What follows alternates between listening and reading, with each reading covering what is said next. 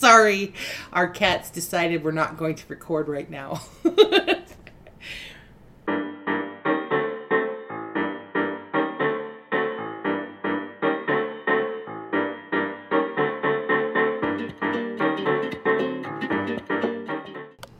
All right, everyone, welcome back to the Royville Movie House. We just walked out of the theater and all my popcorn is done, so I guess we're going to talk about a very bad movie.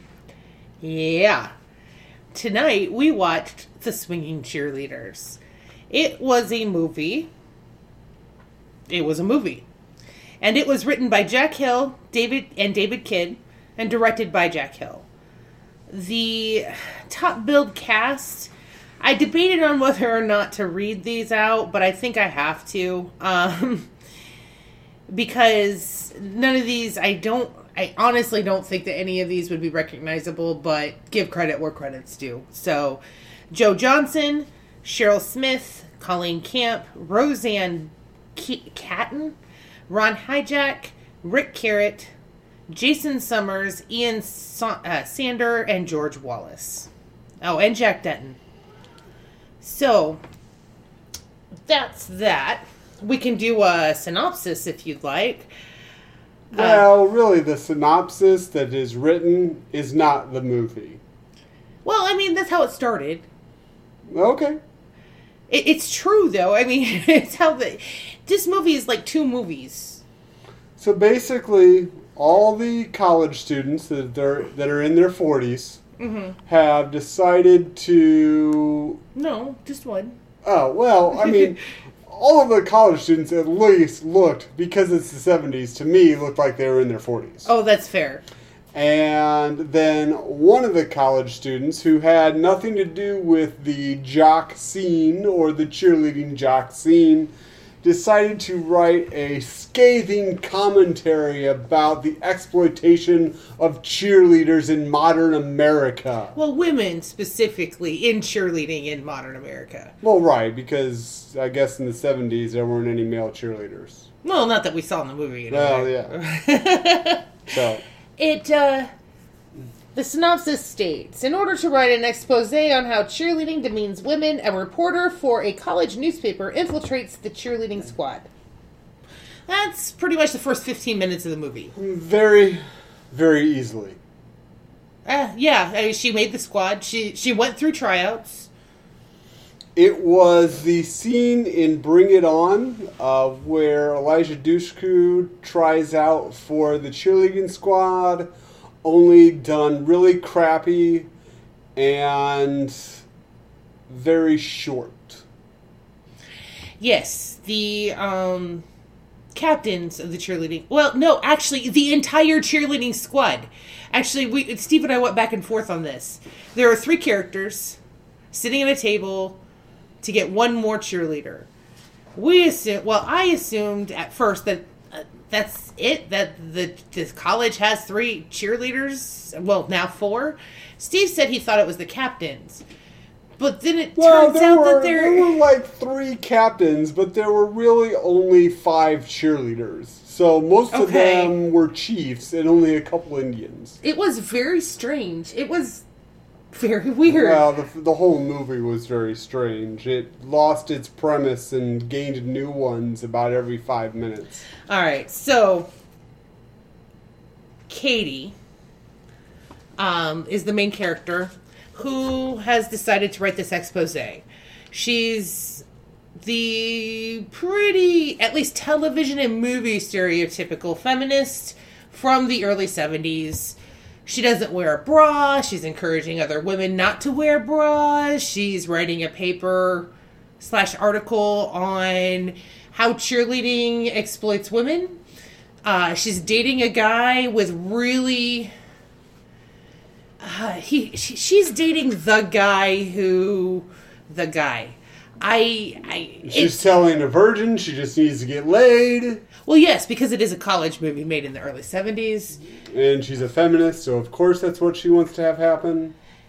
Uh, gosh, and Katie, she's dating this guy. I I can't get over this guy. I'm sorry. I'm trying to put into words the stereotype because I know this guy. Well, bits of this guy. He is every pretentious know it all that you will ever meet. He's every one of them combined into one person with a bad patch on the ass of his jeans. Literally. That's what this guy is. I think it was hot air balloons.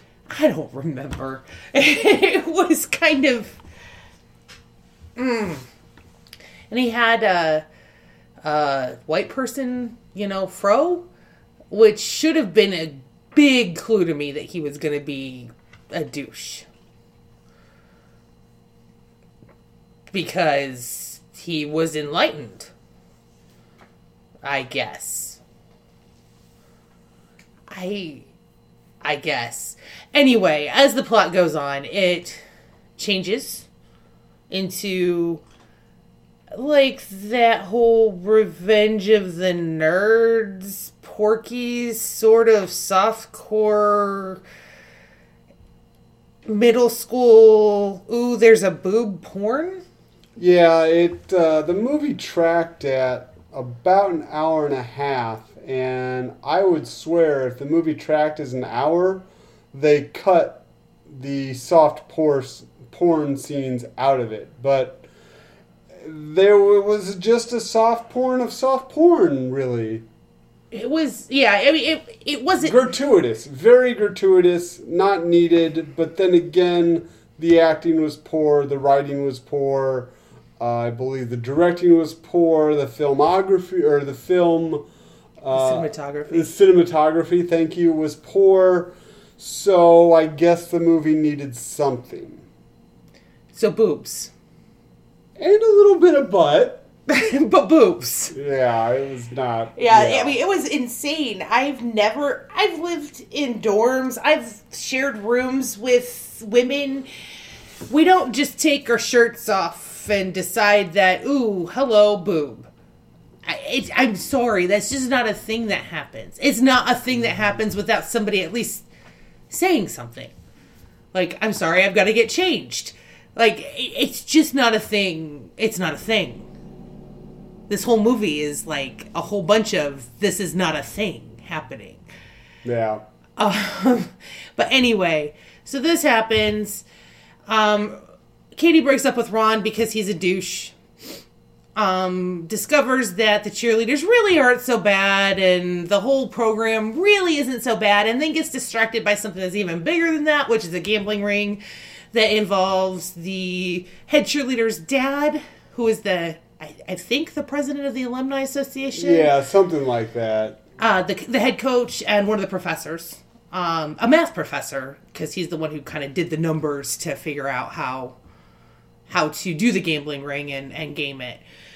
So Katie gets wind of this whole thing going on, and Buck, the quarterback who's supposed to marry the head cheerleader, gets interested in Katie. There's a whole big thing in the middle there with that whole distraction where he's a dumb jock. Then you find out he's a dumb jock with a heart of gold. She instantly sleeps with him. Because his dad dies, Steve. because his dad dies.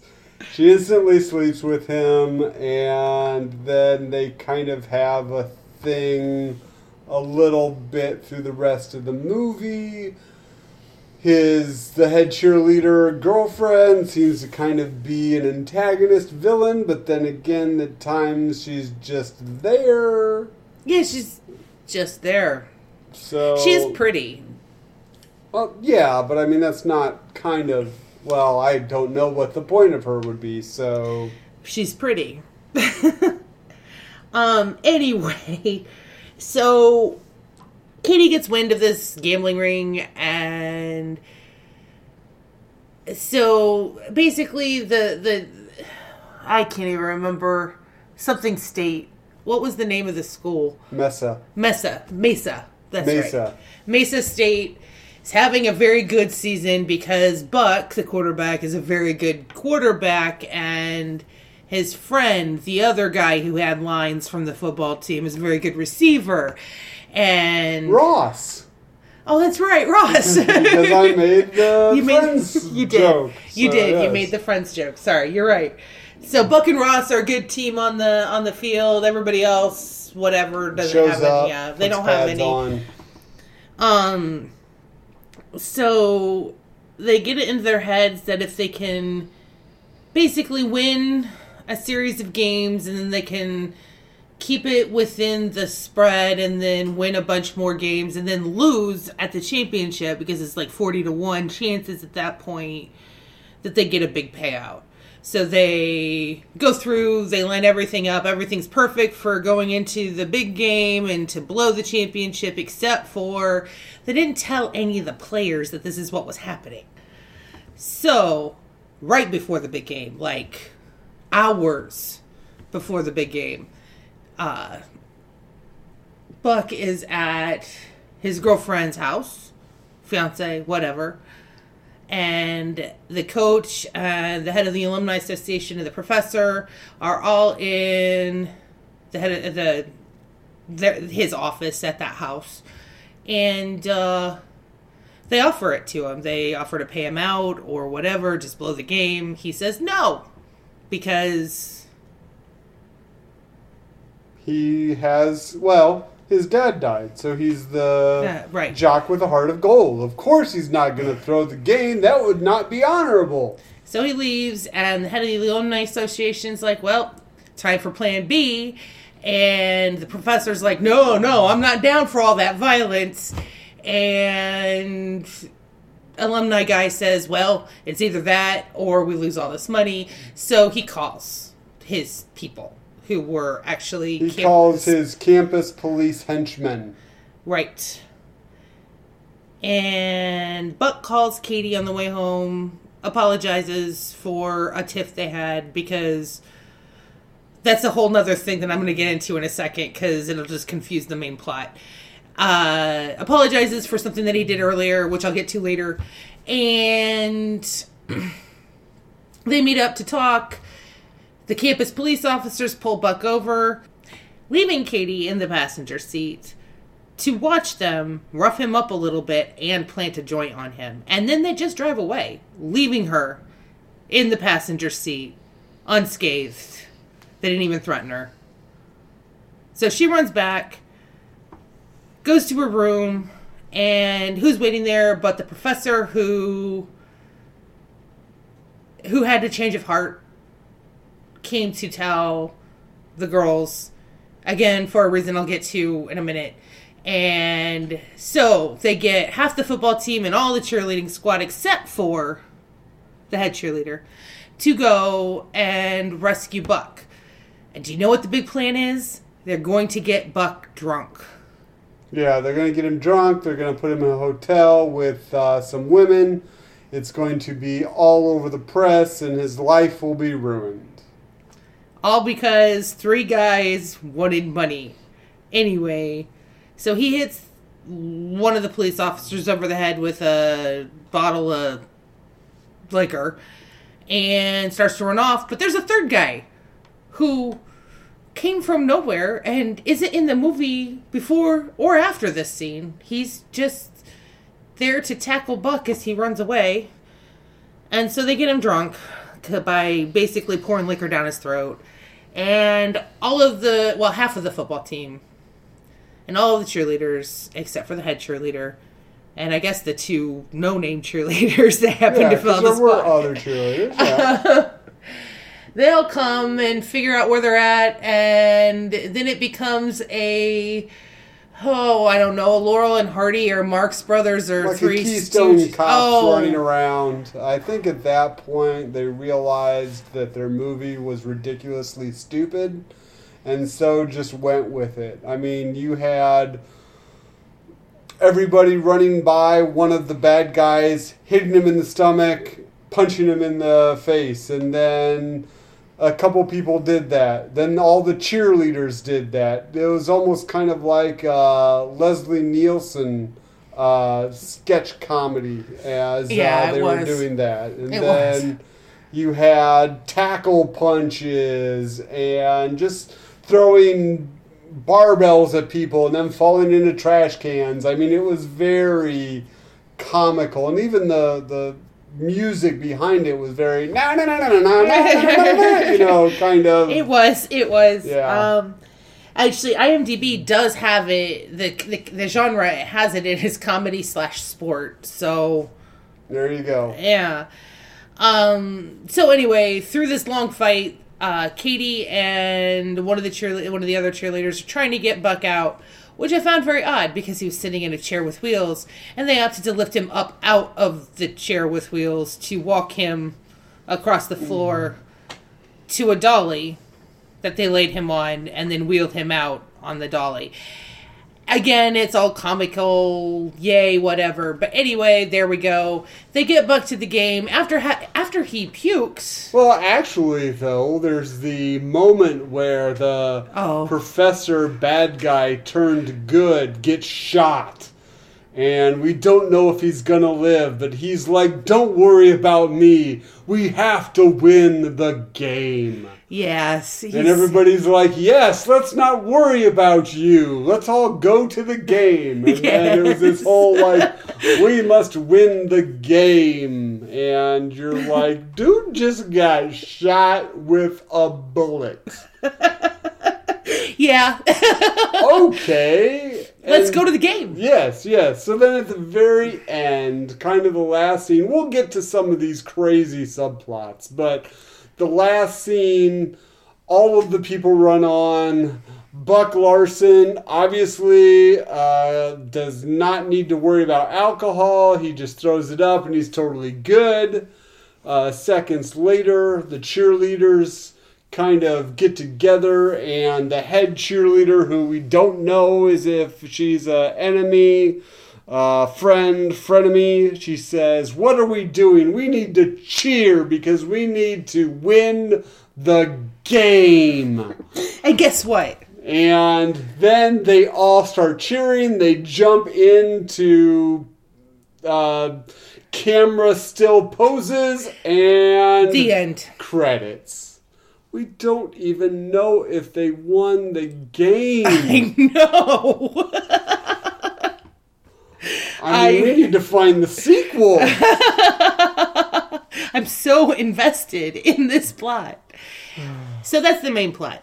All right, so that's the main plot. So subplot number now we'll go through a few of these. Uh, subplot number one you want to talk about. What is the first ridiculous subplot we need to uh, mention? Andrea needing to lose her virginity. Yes. So, Andrea is a blonde freshman. Probably the youngest, youngest blonde, young blonde freshman cheerleader. Probably the youngest person on the cheerleading team. So she's probably in her mid thirties. She's dating Ross, who has been very sweet so far, but is losing his patience with the fact that his girlfriend just will not go all the way. Because she's almost 20, for God's sake. Almost twenty. Yes. That's what he said. Yeah. No. So they get into a fight, sort of. Ross says he's not mad, but then storms off mad. And then the next time she sees him, he's with another girl. So the feminist uh, decides that she just needs to forget him and have sex with the first guy that the young cheerleader sees.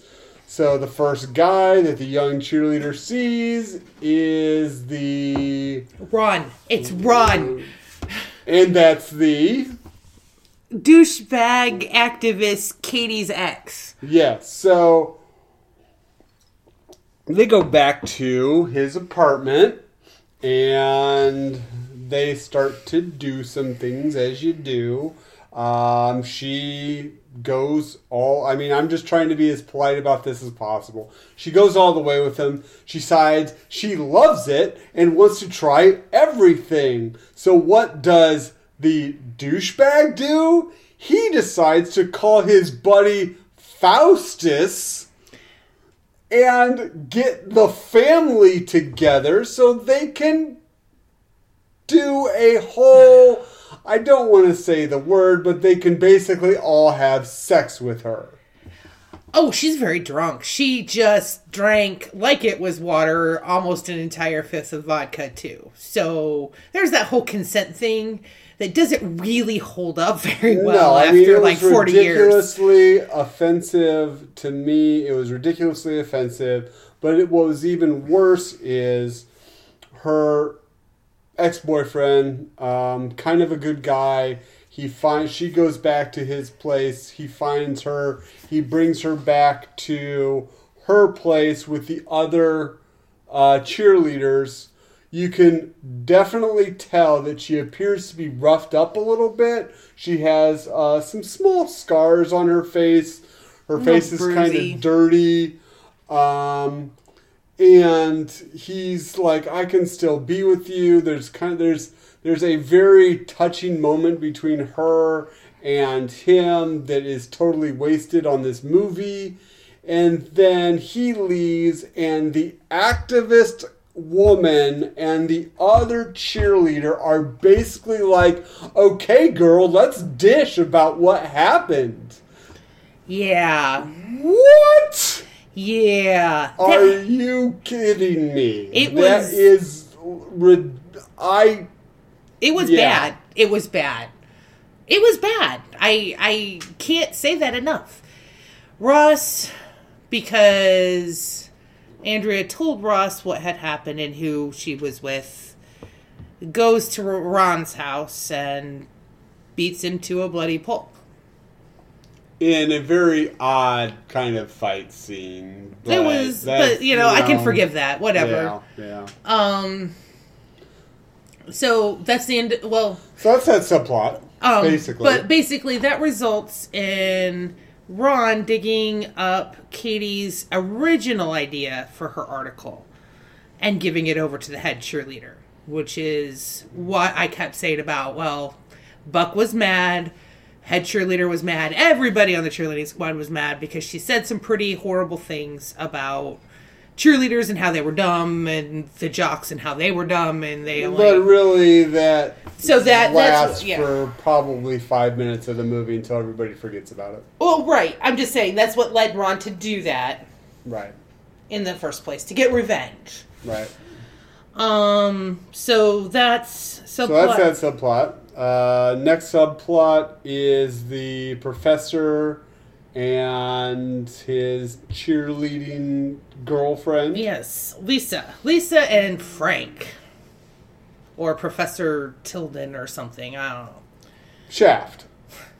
Okay. Um, Professor Shaft. Frank is a math teacher. Statistics, I believe. I mean, there were some statistics stuff thrown around in his the end of the lecture that they showed. Um, he's the professor that's in the gambling ring we talked about in the main plot, and he is Shaft, but not really. He's not really Isaac Hayes. I don't want you to look for this on Isaac Hayes' resume. That's not. He does look a lot actually like Isaac Hayes in the original Shaft. Um, he's got the the facial hair and the fro and sort of the cool talk, but not quite because he is a professor. Um, but anyway, that's Frank, and Lisa is the only black cheerleader. They are having an affair. Frank is married. Frank's getting a lot of money because he doesn't want to leave his wife because it costs a lot of money to get a divorce, I guess. I guess. I don't know. Basically, it's the standard string the young girl along. They'll get together after he makes this big score with the gambling ring. He'll leave his wife and then he'll marry the young girl and they'll go off and have a great life together. There's a scene later in the movie where Lisa is doing some clothes in her dorm and the professor's wife comes in all Jackie Brown says she's gonna cut a bitch almost literally mm-hmm. says she's gonna cut a bitch if she decides to do anything with her man this is your only warning and then Lisa gets very understandably freaked out And because technically, still, even though she's like 36 or so, probably, she gets upset because she's a girl in college. And then that kind of wraps up with her because he had given her a ring that she kind of had to keep secret because no one was supposed to know. But after Funny. he is shot and in the hospital, she comes to see him and she basically gives the ring back. Yeah. Which was a scene that actually as we were watching Steve's like, "Really? We're we're doing this now?" Like- We gotta win the game! it was um it was something. So that's that subplot. I think that's pretty much all we need to do the subplot. That's yeah. There there were a couple minor things, um, but I just really wanted to mention the almost rape scene that was treated horribly, and then the Jackie Brown cut a bitch. She said she was going to carve her name on her boob. yes, yes, and both of those were very kind of. Let's write a, some scenes so that we can pad this movie out I a little bit, is what I kind of gathered. But then they were really poorly, poorly written. All right, so that's that. That being said, And I'm not going to go back and talk about all the characters because there are way too many characters and they're way all the same. So Yeah, yeah. the jocks were dumb, the cheerleaders were were mean, and Katie was overzealous. Okay. actually, Katie, in my opinion, was probably the worst feminist ever. Oh, hands down. She uh she was she It's was, almost like this movie was written by two guys that actually don't know what the word feminist means. huh Yeah, and just wanted to make a titty movie. huh Ah, well, you know. it's like yeah exactly that that's exactly what it is like um anyway so steve does this deserve to be on the on the 50 worst movie of all time list Uh, it only being my second worst movie, I would say yes. Uh, just because it's hard to tell, but I think I summed it up when it said when I said um, it was poorly acted, poorly directed, poorly written, poorly filmed, and I think and poorly ended. Um, uh-huh. I so it definitely needs to be on somebody's list. i don't know that this belongs on the same list as some of the these other movies that we're going to be watching very shortly Honestly, this is a movie where if it was now I don't know. Do you know if this was actually released in the theaters? It was 1974, so I believe it. So it probably, was. yeah. Yeah. This is those this is the kind of movie to me maybe wouldn't be on a list. It's the kind of movie that you just never know existed after like a couple decades. Right. It's, you know, it's it- sort of like a yeah, sort of like Mad Dog and Glory.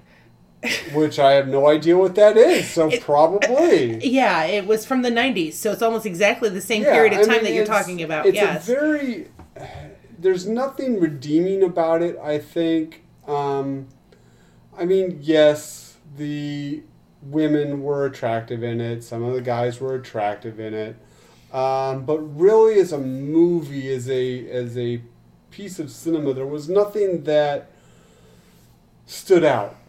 There was nothing. There was no real highlights. There was no real lows. Maybe it really didn't need to be on the worst movies because really it's just one of those movies that can be forgotten by time rather easily. Yeah, I yeah. So uh I I don't I I think I might agree with you. I don't believe that it belongs on the like it's not the one of the 50 worst movies of all time in my opinion. Oh, it's bad. It is bad, but I don't want to let anybody think that I think that this movie is anything less than bad. It's it's or anything more than whatever.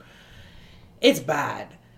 But it does not belong on the same list as like Manos the Hands of Fate or shoot, even Meet the Spartans. I don't think it belongs on the same category. It's just a poorly made movie that wasn't very well thought out. yes, It it to me seemed like an excuse for people to look at boobs yeah, in a way that they didn't have to go to a special theater to see that. That that to me and to write a whole entire plot around that is uh well you're going to get this. I mean honestly, it's just it wasn't the worst thing I've seen, but it definitely was bad. yeah. But like I said, this does this. This just seems to be kind of one of those movies that can be lost to time, mm-hmm. and nobody, nobody besides maybe the people that directly were involved in it would ever care. No, that's about right. I mean, there were times during watching the movie that I, I mean, there was one time I looked at Steve and I actually yelled, "What is happening?" Like, I, I have no, like, there were moments where they completely lost me when they were transitioning from it being a, a expose movie to being a comedy to being a soft core. To, in those transition moments, there were a whole lot of what the hell Right. but yeah, I agree. It's pretty much a a bad movie that's forgot that's forgettable. It's not as so bad it's good. It's not as so bad. Oh my god, I'm mad movie. It's just a Right. bad movie. All right. Well, that appears, unless you have any final thoughts, that is our review for Breast for the Gipper. If you have any ideas about it, if you've actually seen this movie, which if you have, how do you remember that you did? um, if you have seen this movie, comment below. Uh, subscribe for more bad movies, more good movies. And in that, and with that being said, we have pulled our next movies out of our hat, out of our popcorn bucket. And so, what is Ellen our next good movie? Well, next week we will be watching our next good movie, which is A Streetcar Named Desire, starring Marlon Brando. All right, and then after that, we have our next bad movie, which is Eegah. Eegah, which Ellen tells me is with the man who played Jaws, one of the greatest character actors ever. The man who played Jaws from James Bond. So I'm looking really forward to that one. He doesn't have a metal jaw in Uh, this. well, you can't win them all. so, once again, that is our review of Breast for the Gipper. If you uh, like this review, please hit subscribe, comment below, and until we rent the theater again, have fun. It looks like we are done for the evening as they are lighting the lamps in Royville. So, everyone, have a good night. bye bye.